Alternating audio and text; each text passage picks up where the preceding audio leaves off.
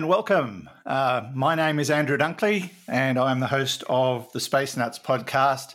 And it's so great to have your company here for episode 300. Count them. 300. Wow. We can't believe it. Fred can't believe it. Marnie can't believe it. The pets can't believe it.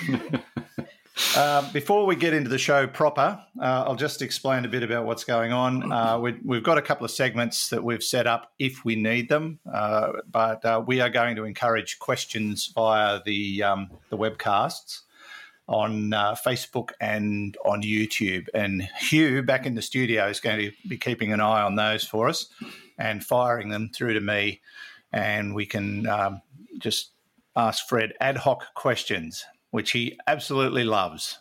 Don't you, Fred? Yes, especially when I know the answer. Well, we'll make it up if we don't know. Well, I always do anyway. Generally how it works, yes. And Marnie is here to do the interview proportion of the show, and that's how we're going to get started. So if everybody's ready, yes, we will hit the magic button that only works one in three occasions. 15 seconds. Guidance is internal. 10, 9. Ignition sequence start. Space Nuts. 5, 4, 3, 2. 1, 2, 3, 4, 5, 5, 4, 3, 2, 1. Space Nuts. Astronauts report it feels good. Hello again, and thank you for joining us on another episode of Space Nuts. It is episode 300. Oh, my goodness. Can you believe it? I can't even count that high. But here we are, and it's so good to have your company.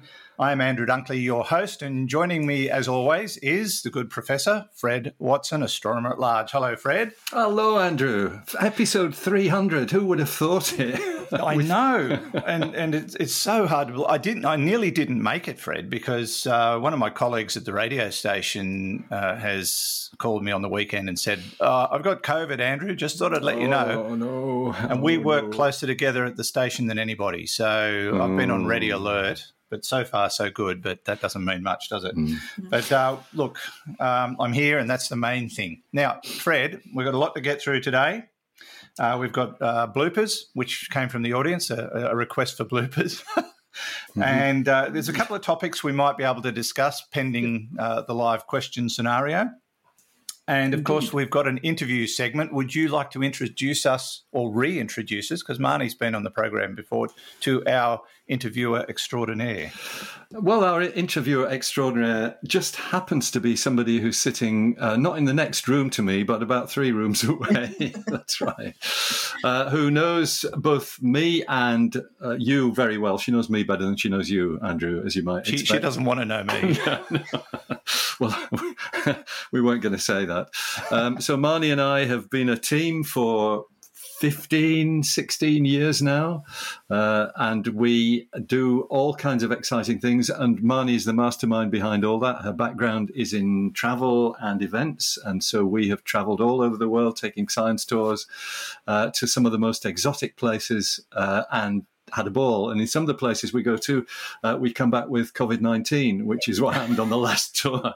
Our tour groups get every facility that you might want. So we thought it would be brilliant if Marnie was able to partake in episode 300 and to put the screws on both you and me in terms of difficult interview questions, ones that we perhaps would hope nobody would ask. Didn't know I was going to get raked into this. So, I'm usually the one asking the questions. You know that. You are, that's right, yeah. Well, it's my way of getting my own back on you. So, ladies and gentlemen and boys and girls in the listening audience, let me introduce to you Ms. Marnie Ogg, the Executive Director thing of the Australasian Dark Sky Alliance and Dark Sky Traveller.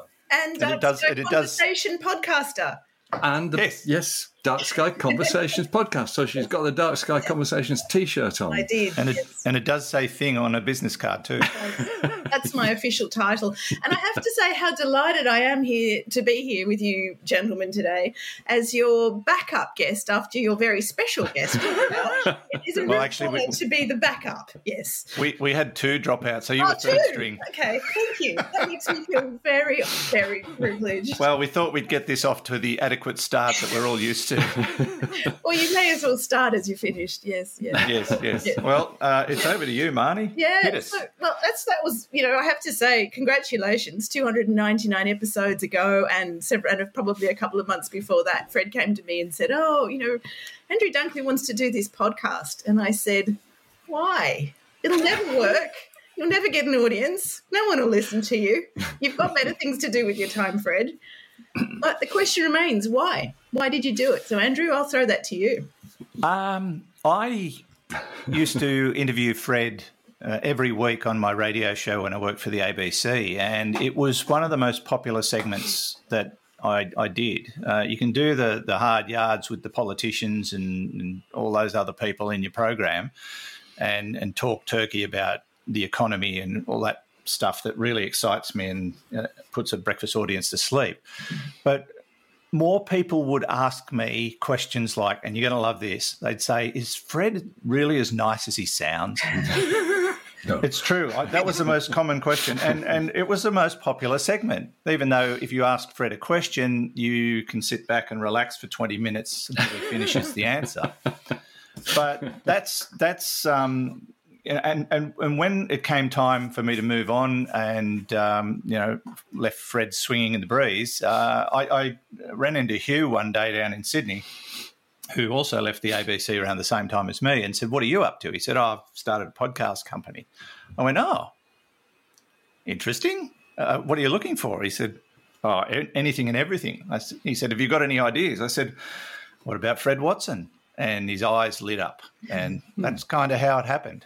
Because it was such a fun thing to do, and it was so popular, I thought it would translate well into a podcast, and so we bit it off, and we've been chewing ever since. Yeah, no, fantastic. We're seeing how it, just seeing how it goes. It's still in test phase.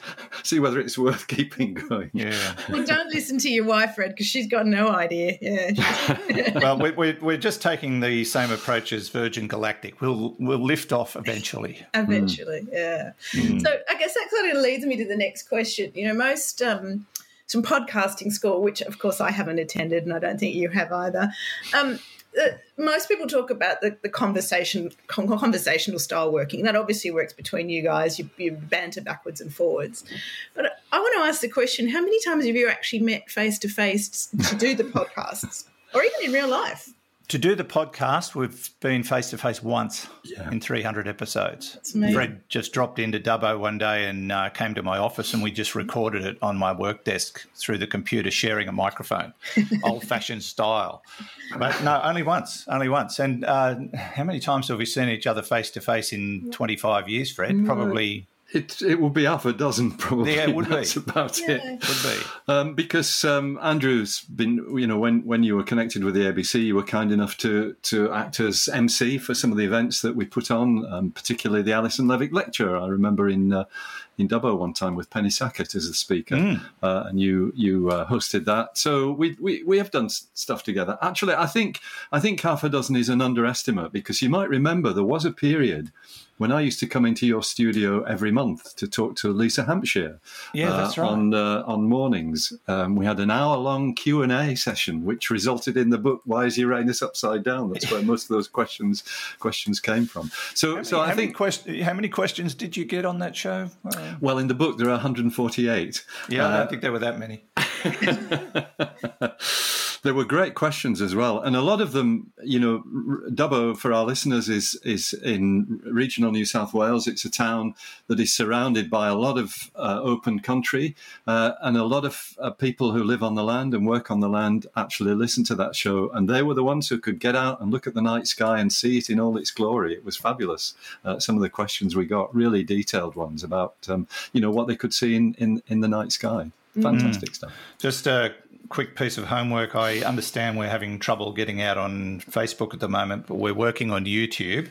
And thanks to Carrie Brown, who's put a link to YouTube on Facebook for people to switch over. So, brilliant. Yeah, apologies for that, but that's beyond our control. That's live radio is the same. Yeah.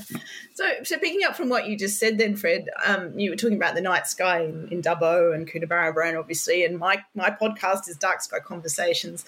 And I asked people, where was the darkest sky you've ever seen and what it led you to. And look, let me throw it to you both. Fred, what was the darkest sky you've ever seen and where did it lead you to? Well, you know about this one because I think I spoke to you on the phone afterwards. There was one night at Siding Spring Observatory, so Australia's National Observatory. I was astronomer in charge there for 20 years, the biggest telescope or the biggest visible light telescope in Australia, and on a very dark site. And it's a site that when the skies are clear, it's so dark, in terms of the absence of artificial light, that you can see by the by the stars. You can walk around easily by the stars, and in fact, we've demonstrated that the Milky Way actually casts a shadow on the ground. If you hold your hand out on a night when the Milky Way is blazing overhead at Siding Spring, you can see a shadow of your hand. But the ground. Mark. On the ground, yeah. How they measure the Bortle scale, just to interrupt? It's one of the characteristics of the Bortle scale. That's right. A Bortle scale is a scale of indicators as to how free of light pollution your sky is.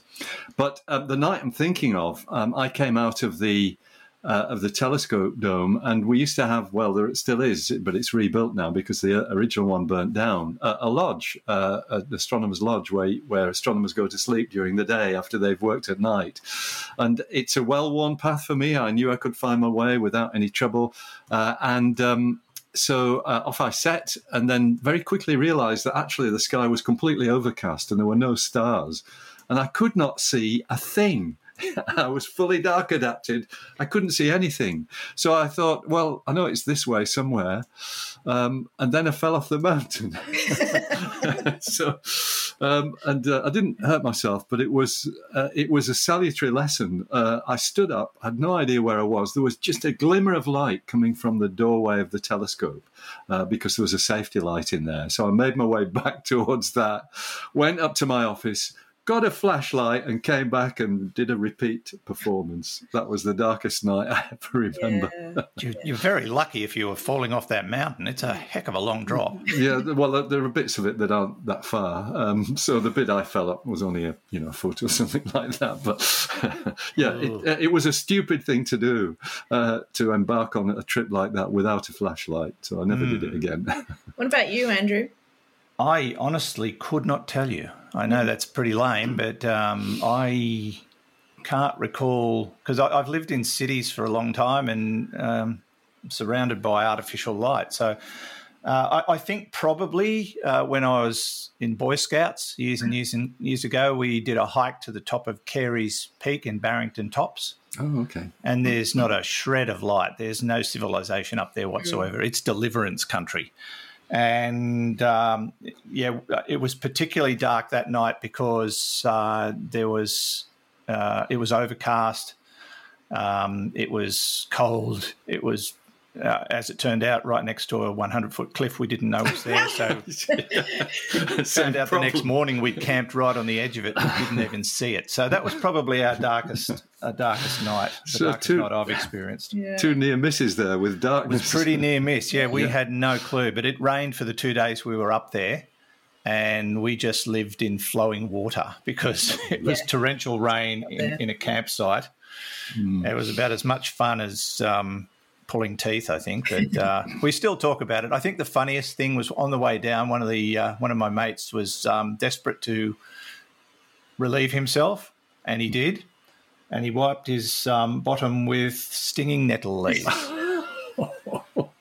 Poor Andrew. Wasn't me. Ooh, I'll never forget it. Yeah. Oh, no. Excuse me. So we didn't get to see any stars there at all. It was just... he probably did. Yeah, he saw a lot. But, that would be the darkest night, I think. Yeah, that's funny memory. Interesting. What about you, Marnie? Yeah. You dark skies aficionado, you. Yeah. Yeah, actually...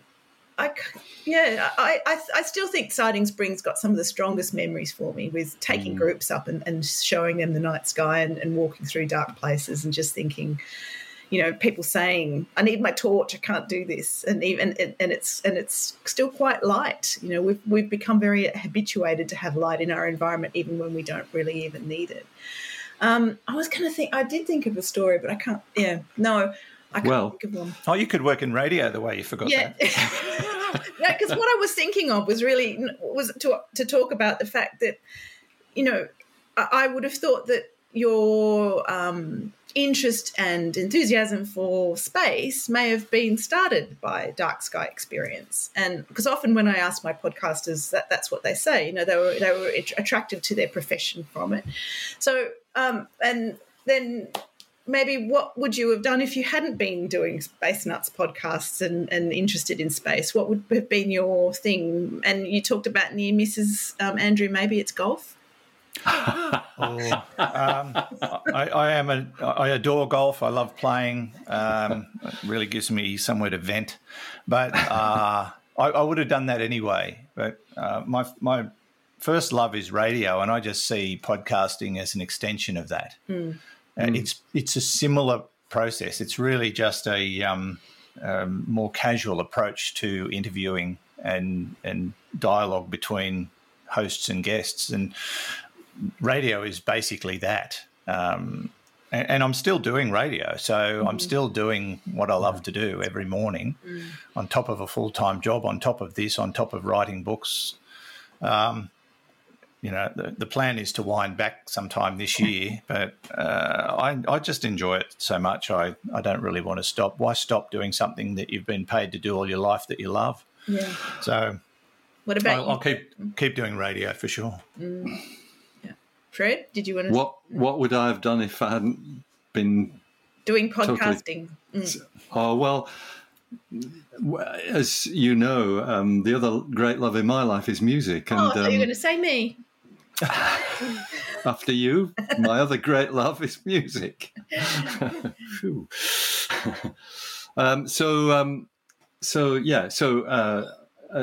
you also know, there was a time a long, long time ago when I was well on the way to becoming an out-of-work professional musician. In fact, I was for a while I tried to fund myself through my master's degree.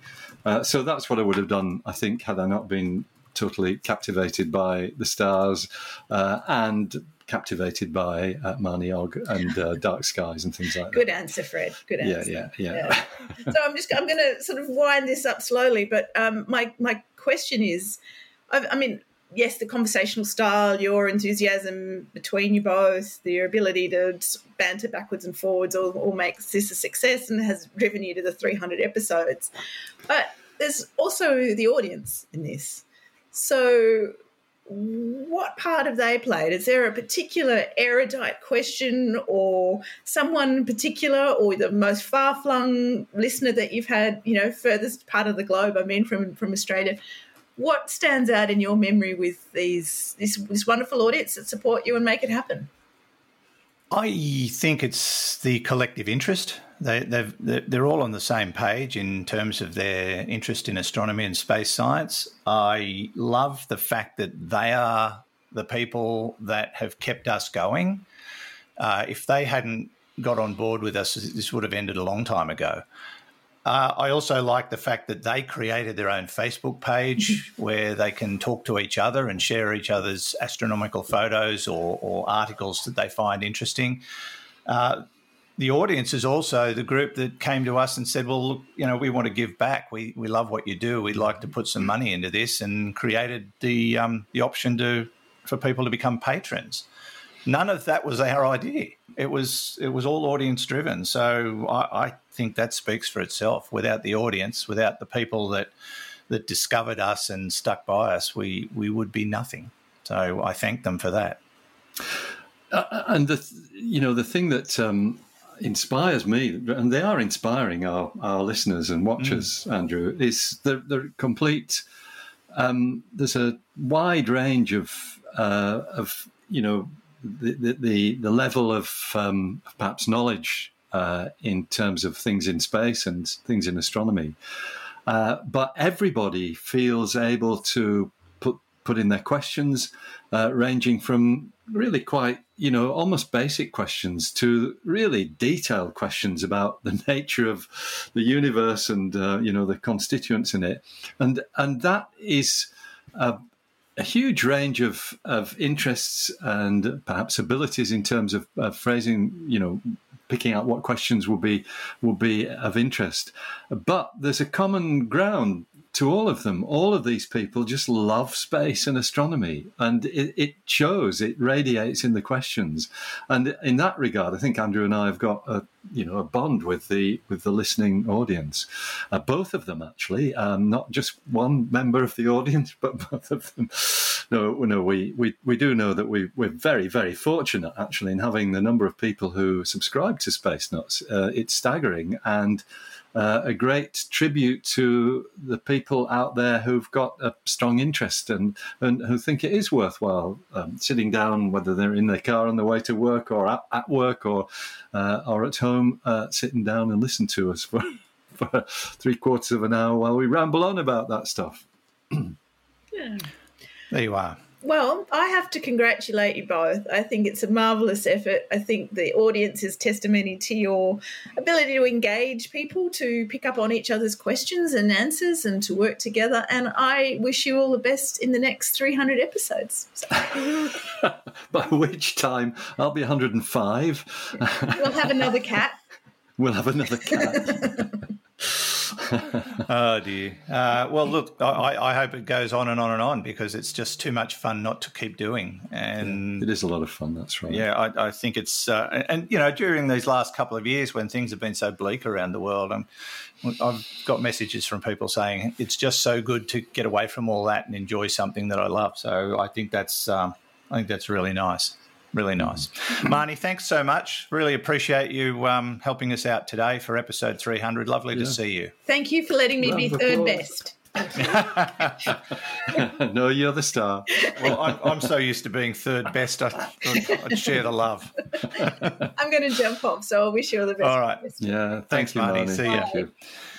And you are listening to and watching episode 300 of the Space Nuts podcast with Andrew Dunkley and Fred Watson. Roger, you're loud and clear here also. Space Nuts. But you turn it on and off again and it seems to be all right. Yeah, okay. So hopefully that'll be good. And my levels are all right? You sound great, yes. I know that, but my levels are all right. Oh, dear. Boom tish. Yeah, one of the great moments, yes. If there is such a thing on this show. Now, I want to encourage people to send us some questions without notice for Fred. So if you would like to do that, you can do that on the YouTube chat, because we're still having trouble getting Facebook to work. But I know lots of messages are being spread around on Facebook to get people to hit the YouTube link so that they can watch. And I know it's working because I'm looking at myself right now. And whatever I said 5 minutes ago is now appearing. No, it's not that long. It's just a slight delay. But we're getting questions. And got one straight off here, Fred, if you want to tackle it, from Kaz. Why is the Oort cloud a sphere and not a belt? Ooh. Ooh, that's a good all-round great question. It's a great question, yeah. Sorry, I've just dropped my pen. I usually make a note of these questions so that I can kind of write them down later. Let me pick my pen up. As he falls off his stool. Here's this live radio scenario again. I could tell you a story about a live radio situation very quickly. I had a live guest once and she was super duper nervous. I said, just relax, everything's fine. I'll ask the questions, you answer them. And, I'll take care of you. I always try to tell people that. Anyway, I asked the first question. She just sat there like this. And that was the whole interview. The very next day, not kidding, I had a lady in. She said, I heard that interview yesterday. Oh, that poor woman. I said, I know, I tried my best, but she was just too scared. And she froze. She said, well, I won't do that. And guess what happened? She did. Exactly the same thing. 2 days in a row. Anyway, you've got your pen now. I've done it. I've written Oort cloud down on my bit of paper. There it is. Why is the Oort cloud a sphere and not a belt? It's, I think the answer is to do with where the Oort cloud came from. And that is that it's the sort of debris on the edge of the cloud of gas and dust that collapsed to become the solar system. A great question that might be allied to this is the Oort cloud rotating? Because that's what makes things flat when they rotate. The gravitational interaction, with the fact that these objects are rotating, pushes them into a flat disk, a bit like the rings of Saturn, which are lots and lots of particles of debris. But the Oort cloud is so far away from the sun that whilst it is gravitationally bound to the sun, it feels the sun's gravity, and that's what stops it, fading away altogether. It's not so close that it actually gets this motion that essentially collapses it into a flat plane. I think the best way to think of it is just as a fossil remnant of the cloud of dust and gas that formed the solar system. Mm. And that's pretty easy to imagine. I mean, you might say, well, why is the sun spherical and not a disk? And that's because the gas pressure and the rotation all balance out.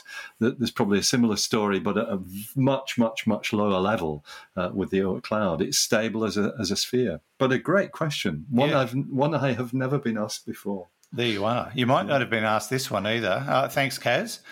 Paul says, Maxi J1820+070 is lying on its side like Uranus. Could it have been knocked on its side before it became a black hole when it was a star, like it was hit by another star? Yeah, we talked about this object, didn't we? This is the one. I think so. Which got us into trouble with the semantics about it's a bit acute like Uranus. That was the answer in that particular case because its angle was acute, and the angle of this black hole's axis is tilted to the plane of the accretion disk. It is still a puzzle as to why that should be. But yes, maybe there was an impact of some sort whilst before it collapsed to become a black hole. The problem is that the accretion disk the accretion disk really relates to the what you might call the equator of the star that was the star before the black hole. I would imagine that. It's very hard to decouple the rotation of a black hole and make its spin axis anything other than perpendicular to the accretion disk. But this one is, and we don't know why. So I apologise for that garbled answer, but I think our listener's question is probably as good as it gets at the moment. No, that's fine. Thank you, Paul. Bored Broke Build has... That's a great username. How much gravity did it take to bend light, or maybe how much gravity does it take to bend light? Not much, actually. In terms, that's the official answer. The official answer is not much. Yeah, an adequate amount. Yeah. The bottom line. The best way to put this into figures is if you think about the sun. Which is a large object. Its mass is much, much, much, much greater than the mass of the Earth, and it's a star. It's a kind of fairly modest-sized star, but it is still a star. The light that just goes past the sun and doesn't quite get, if you think of a star behind the sun, the light of that star just passing the limb of the sun, in other words, really close up to the sun, that gets bent through an angle of 1.75 arc seconds. And an arc second is 1/3,600th of a degree. It's a tiny, tiny angle. And 1 3/4 of those is the angle that light is bent by due to an object with the mass of the sun. So that's the answer to the question. It really takes a lot of mass to significantly bend the light, to significantly bend a beam of light, whether it comes from a background star or wherever. And that's why the most prominent effects of what we call gravitational lensing, which is a result of this, you know, of light being bent by gravity. The most obvious examples of it come from clusters of galaxies. That's where the bending is at its most, because they are the most massive objects in the universe. A mere star like the sun bends it through 1 3/4 arc seconds. That was the angle, by the way, that was measured by Eddington in the 1919 eclipse that demonstrated that Einstein's theory was correct. Okay. Now, I have a question from Dipper. Where do we go when we reach the limits of our solar system? Mars, moons, then where? Do you mean, I guess, in terms of exploration? Well, I think in terms of more of the geography. Or maybe it is human limits. It doesn't really elaborate on that. Yeah. So, because the solar system's big, it goes out to the Oort cloud, as we've already established. But where would, certainly in terms of the robotic exploration of the solar system, everywhere is the province of these robots, from Mercury, from the sun's atmosphere, in fact, with the Parker Solar Probe flying through the corona at the moment, out to the furthest object that we've ever visited, which used to be called Ultima Thule and is now called Arakoth. That's funny little, it looked like a snowman, but it's actually two discs joined together, way out beyond the orbit of Pluto. So all of these places have been explored robotically. But in terms of human exploration, well, Mars is clearly number one in terms of it being the most similar object in the solar system to the Earth. It is still dramatically different, but it's the most similar object, and probably the easiest for humans to actually get onto and walk on.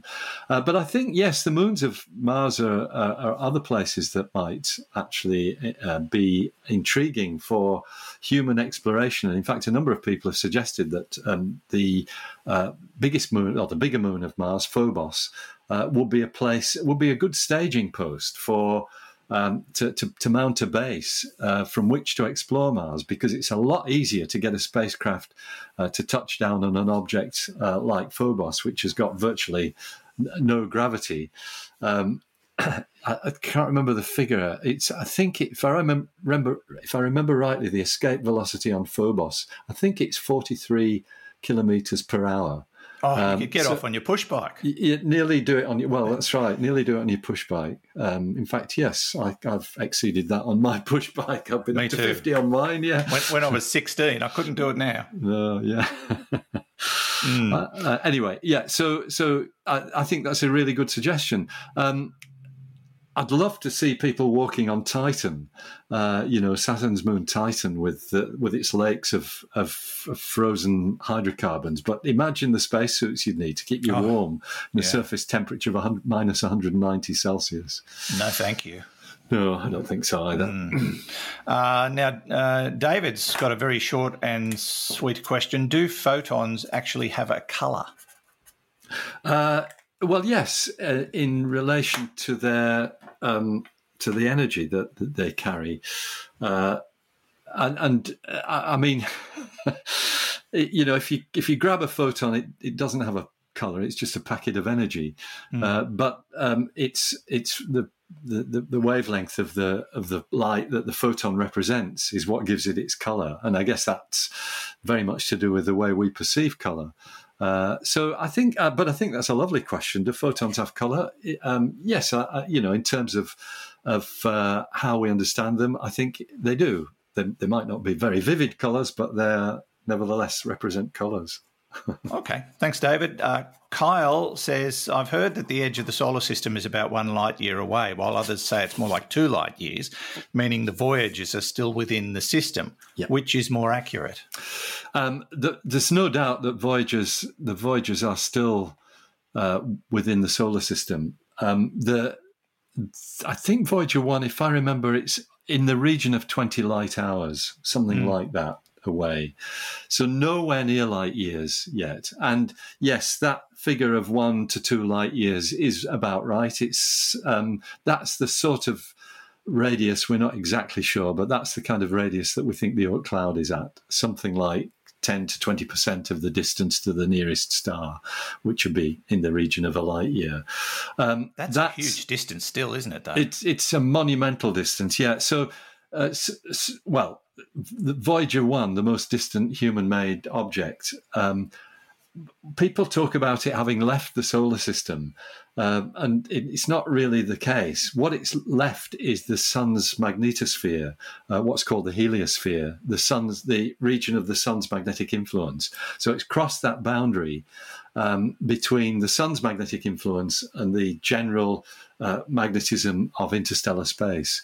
And in that respect, you could say it's left the solar system, but physically it hasn't. It's got a long, long way to go before we can say it's left the solar system. Yeah, there was a big song and dance about when it passed through what they called the heliopause, wasn't it? That's right, yeah. Because it made some weird sound in its transmission. And they went, oh, it's out of the solar system now. But it's... yeah. The trouble is, I think it was Voyager 2 that crossed the heliopause and then crossed it again. And then crossed it again. Because it wasn't a constant. Because it wobbles, that's right. Yeah. The heliopause is a fairly bubbly thing. You know, it's a kind of surface where magnetism changes, but it's not static, as the magnetic field of interstellar space and the sun change. Ben says, I have a question. With the increasing number of assets being deployed into space, how do we continuously monitor them all and retrieve their data, considering they are in constant motion? Yeah, well, that's right. That's the job of, these various agencies that do exactly that. The radar systems that track these objects, the communication systems which are all over the world that talk to them by radio. It's a big, big operation, and there are international bodies that sort of oversee a lot of that, but much of it devolves down to national bodies and the particular commercial entities that are controlling these things. So it's a mammoth task, but it actually works. I think it's... Oh, gosh, I'm pulling numbers out of the air here. If I remember right, it's in the region of 20,000 objects that are tracked. These are things bigger than 100 millimetres across, tracked by radar. So to have a database of all, where all these things are is really important. And I might just add a comment here, Andrew. Sorry to ramble on about it. No, but it's okay. One of the things that astronomers are asking for from the space industry in the light of these satellite constellations that are about to make a huge contribution to the artificial brightness of the night sky, astronomers don't want to have their exposures, their images, destroyed or interrupted by a satellite going through it. And if you've got that number of satellites, the key piece of information that you need, if you're going to, close the shutter while the satellite tracks through, which is one way of doing it, you need to know exactly where that spacecraft is within almost a few meters. Now, that information is not currently publicly available. So it's a big ask of the space industry to make that sort of data, or those kind of data, available to the astronomy community and probably the general public at large. This next question from Honor dovetails into that nicely. Will the next generation look up at the night sky and see thousands of satellites and space junk travelling across the sky? What is being done to get rid of space junk? Well, that's the $64,000 question, the sting in the tail there. What's being done about it? Yeah. And really... it's actually quite a contentious issue. In many ways it is, because, if you think of ways to shoot down bits of space junk, that could be seen as a belligerent act, and suddenly you've got all kinds of international issues at hand. Mm. So what is being done is that if you're launching spacecraft now, you've got to have a way of bringing them down, basically. And that might mean that it's just in an orbit that will naturally decay within 4 or 5 years, which is what Starlink is doing. The SpaceX satellite constellation Starlink satellites, I think, have a relatively short lifespan. So their orbits will decay. They'll drop into the upper atmosphere. They'll burn up harmlessly, and that's the end of that. But there are many, many more spacecraft that are a much bigger problem. They're in higher orbits. There are been a number of experiments that you and I have talked about several times, Andrew, about how you might send, sweep-up satellites up there to try and grab things either with some of them have got grappling irons, some of them have got nets, some of them are magnetic. Harpoons. Harpoons, yeah, there's a harpoon was one of them too. Different methods to try and grab spacecraft, so you kind of put a brake on it so it naturally then decays, its orbit decays into the atmosphere. Yeah. But the first part of the question is a really interesting one, because that's really what faces astronomers in the in the next 10 years. We expect there could be as many as 100,000 satellites in orbit around the Earth by the end of the decade. Now, both OneWeb and SpaceX with their Starlink satellites, both of those have taken steps to basically put them below naked eye visibility. So when they're in their normal operational orbits, you won't see them. SpaceX, because they're fitted with these visors, the visor sats that shade the sun. OneWeb, because they are actually at, I think it's 1,200 kilometres, their orbital height, which makes them faint. But there will be satellites which are transiting between their operational orbits and their launch orbits or re-entry. And there could be several thousand of those which will be visible to the naked eye at any one time. So it's inevitable that we're going to see more satellites with the unaided eye. Now, astronomers see them all the time. That's the big issue for astronomers to face. The good news is that I think the space industry and the astronomical community are talking. On the 1st of April, there was a new International Astronomical Union Centre to deal with this that was formed, which we watch with great interest as to how they proceed. All right. I think we'll take a breath. Okay. And then do you want to just tackle one of the topics that you offered for this week? Why don't we talk about the moon, yes. Yes, indeed. All right. We're going to take a little break. It's only going to take a few seconds from Space Nuts episode 300. 300. Zero-G and I feel fine. Space Nuts. All right, I'm just doing a test to see if this is recording. Testing 1, 2, 3, and I can see a waveform. What about you, Fred? Well, I have my own waveform. I carry it with me everywhere I go. It's certainly not on your head. Thank you and good night. Oh dear! What a crack! If it's not your age that I'm having a crack at, it's your hairline. Not that I can talk. No, well, you're doing better than me, Andrew, but you're still a way to go yet. Yes, I suppose. My dad's still got a full head of hair, and he's 84, so I've got my hopes up. Now, let's get on to this interesting topic about the moon. We're going to talk about the differences between the moon's near and far sides. Has something come up in the news of late that's reinvestigating this? Yeah, it there has. And, of course, this has the effect of giving the lie to what I said in Space Warp. No, as soon as you write a book on science, it's out of date because so much is happening. I think, if I remember rightly, there's either a section or a breakout box about why the moon's near side and far side are so different. So the near side is the side that we're familiar with. We see all the grey areas, the maria. These are basalt plains, which resulted from volcanism probably about 3.8 billion years ago. But when you look at the far side, as was first done in 1959 by, I think it was Luna 2, the Soviet spacecraft that actually went round the backside of the moon and sent back pictures. It's nothing like that. It's a much more rugged terrain, lots of mountains, lots of craters, but very little in the way of these grey lava plains that we see so well on the near side. And so the theory that had kind of evolved over the last 5-6 years or so, and what I wrote about in Space Warp, is that the what's called the tidal locking of the moon. This is the process that makes it face the Earth continuously. That happened very, very early on in the history of the Earth-Moon system, when the two were probably only 100 million years old. And so what you've got is the lava world, which was what the Earth was like then. It was basically molten rock, very hot. And here's the moon very close to it, because it was much closer than it is now, facing this side. And that heats up the near side to high temperatures.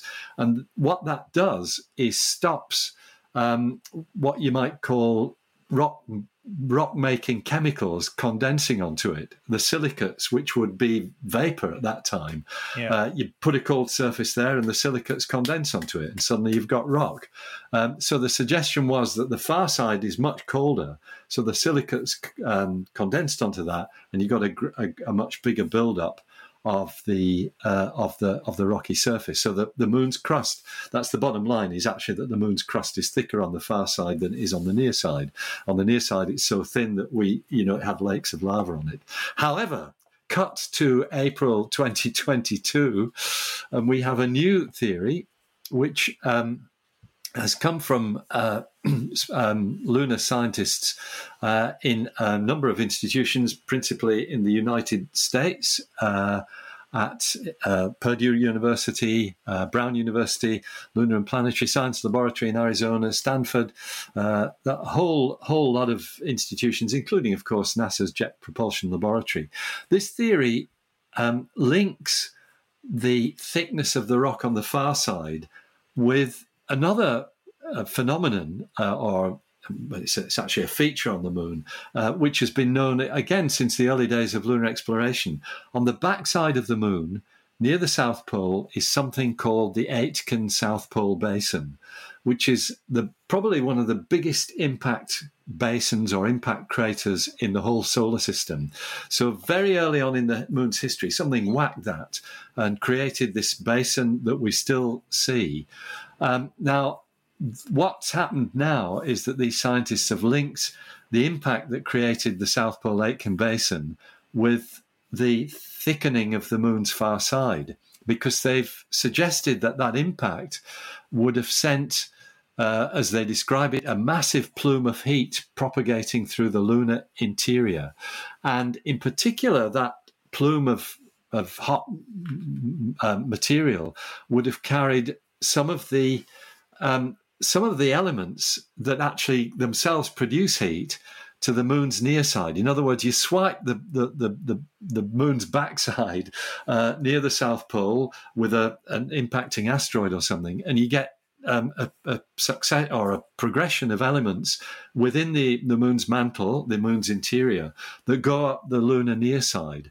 And those elements, actually, they've got a rather nice acronym. They're called CREEP elements, CREEP being K-R-E-E-P, and what it stands for is K is the potassium, REE is rare earth elements, and P is phosphorus. So potassium, rare earth elements, and phosphorus, it makes CREEP. And those CREEP materials apparently have according to this theory, have kind of gone up on the underneath the surface of the moon, but contributed to heating on the near side. It's a really interesting theory, which I like because it links this gigantic impact basin, the Aitken South Pole Basin, with what we see on the near side of the moon and the difference between the near side and the far side. So a lot of computer simulations have been done. Pretty well every simulation that these scientists did actually produce a thinner crust on the near side than on the far side, exactly as we see. So this looks like being a pretty credible explanation for that mystery of why the far side crust is thicker than the near side crust. Sounds like a rewrite is required, Fred. Well, that's right. Actually, it's interesting. I don't know whether you know this, Andrew, but tomorrow, this afternoon, I'm heading down to Canberra because the National Science Centre, which is called Questacon here in Australia, tomorrow they're launching the book. They're doing an official launch of Space Warp, including putting it on a rocket, I think, and sending it up to do the real thing. But one of the questions I know I'm going to be asked is, what would you rewrite in the book in the light of present-day knowledge? This is exactly it. It's exactly there. It is. Yeah. Gosh. Yeah. All right. And we've had a misfire. I knew that would happen at some stage. But that's okay because I am organised for that. Oh, are you? Yeah. Oh, look, one of the things in radio is always have a backup plan. So here we go. Okay, we checked all four systems and here we go. Space Nuts. And the analysis that has been done with the Hubble telescope demonstrates that we are looking back 13.5 billion years. I beg your pardon. Let me get the right number. 13.8. Sorry, Fred. I'm going to stop you for a second. Oh, boy. I was trying not to cough, but it caught up to me. I just got to get some water. Get some water. I'll keep the recorder going. I can edit it later. Oh, dear. Poor old Andrew's snuck out of the room. He's disappeared into the anteroom looking for water to quench his insatiable instinct. It started as a tickle and ended up as a, I don't know what. But anyway, that solves that. I've given the editor a running commentary on your... Oh, have you? Oh, dear. The wonders of water. I feel better now. Yeah. So I was distracted by your obvious distress and actually got the wrong number there. So I'm going to repeat what I said. Okay. Are we okay just to pick it up? Yep, go for it. One of our rare moments where everything fell over. They're not so rare, as it turns out. Yeah. No. That was a classic. I have no recollection of that at all, Andrew. You struggle for life there. I must have hacked it out at one point and just put it away because I found it quite by accident the other day when I was looking for things to add to the program. To the blooper list, yeah. Yeah. Now, we're fast sort of... eating time. Do you want to do a couple of more questions before we wrap it up? Oh, that would be lovely. Yes, please. Chapo is wondering, what's your best pick for telescopes to get started with this year, and any major astronomical events we should put in our calendar for this year? I can tell you I've had a look at the calendar for this year. It's a pretty ordinary year. It is, yeah. There is a lunar eclipse, I think, in November. Yeah, that's about it. Visible from our part of the world. Of course, next year we've got a solar eclipse on if I remember rightly, the 20th of April, I think it is, which is, it crosses land over a very, very short neck of land in Western Australia, at Exmouth there.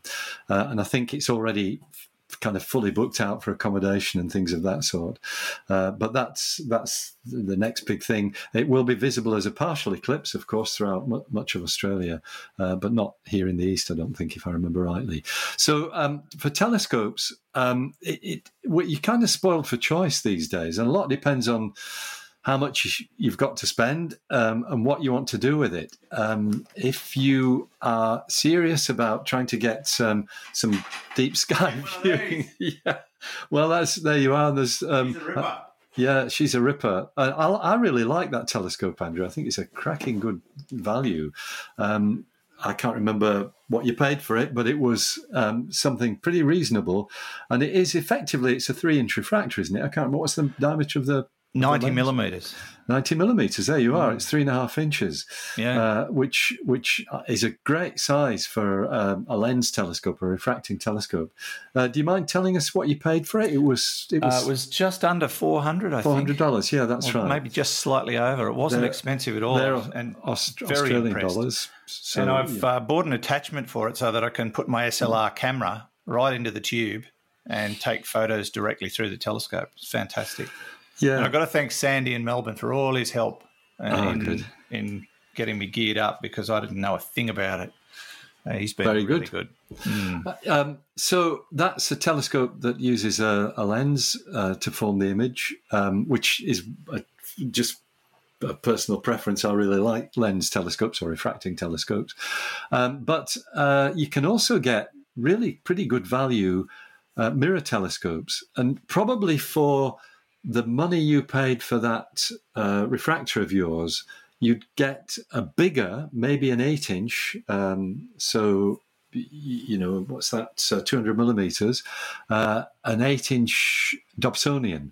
And the Dobsonian is a very rudimentary reflecting telescope that's on a mounting that in the early days was just made out of an old wooden box with bearings in it. Now they're a bit more sophisticated than that. But they are really good for general stargazing. What they're not so good for is photography, because you can't actually track on the deep sky objects. You could certainly photograph the moon and planets with it simply by putting your phone up to the eyepiece, because there's enough light comes down, because they tend to be bigger in size. In many ways, it's just whatever your own preference is for the kind of stuff you want to do. For general sightseeing, a Dobsonian's really good, shows up the planets well. You get some nice views of nebulae, especially if you're in a dark sky place. They're reasonably portable. You can hoy it in the back of the car if you want to take it somewhere where the skies are dark, and very easy to set up for a bit of informal stargazing. But as I said, if you want to do advanced astrophotography, then they don't have the right kind of mechanical structure to let you do that. But yeah, go for it. That's the main thing. The worst kind of telescope is the one that stays permanently locked up in a cupboard and is never used. That's the worst. Exactly, yeah. Right. I haven't had many opportunities lately because of the weather, but that's improving as I speak. So now I'll throw in one more quick question, and then we'll have to do the competition and wrap it all up. Okay.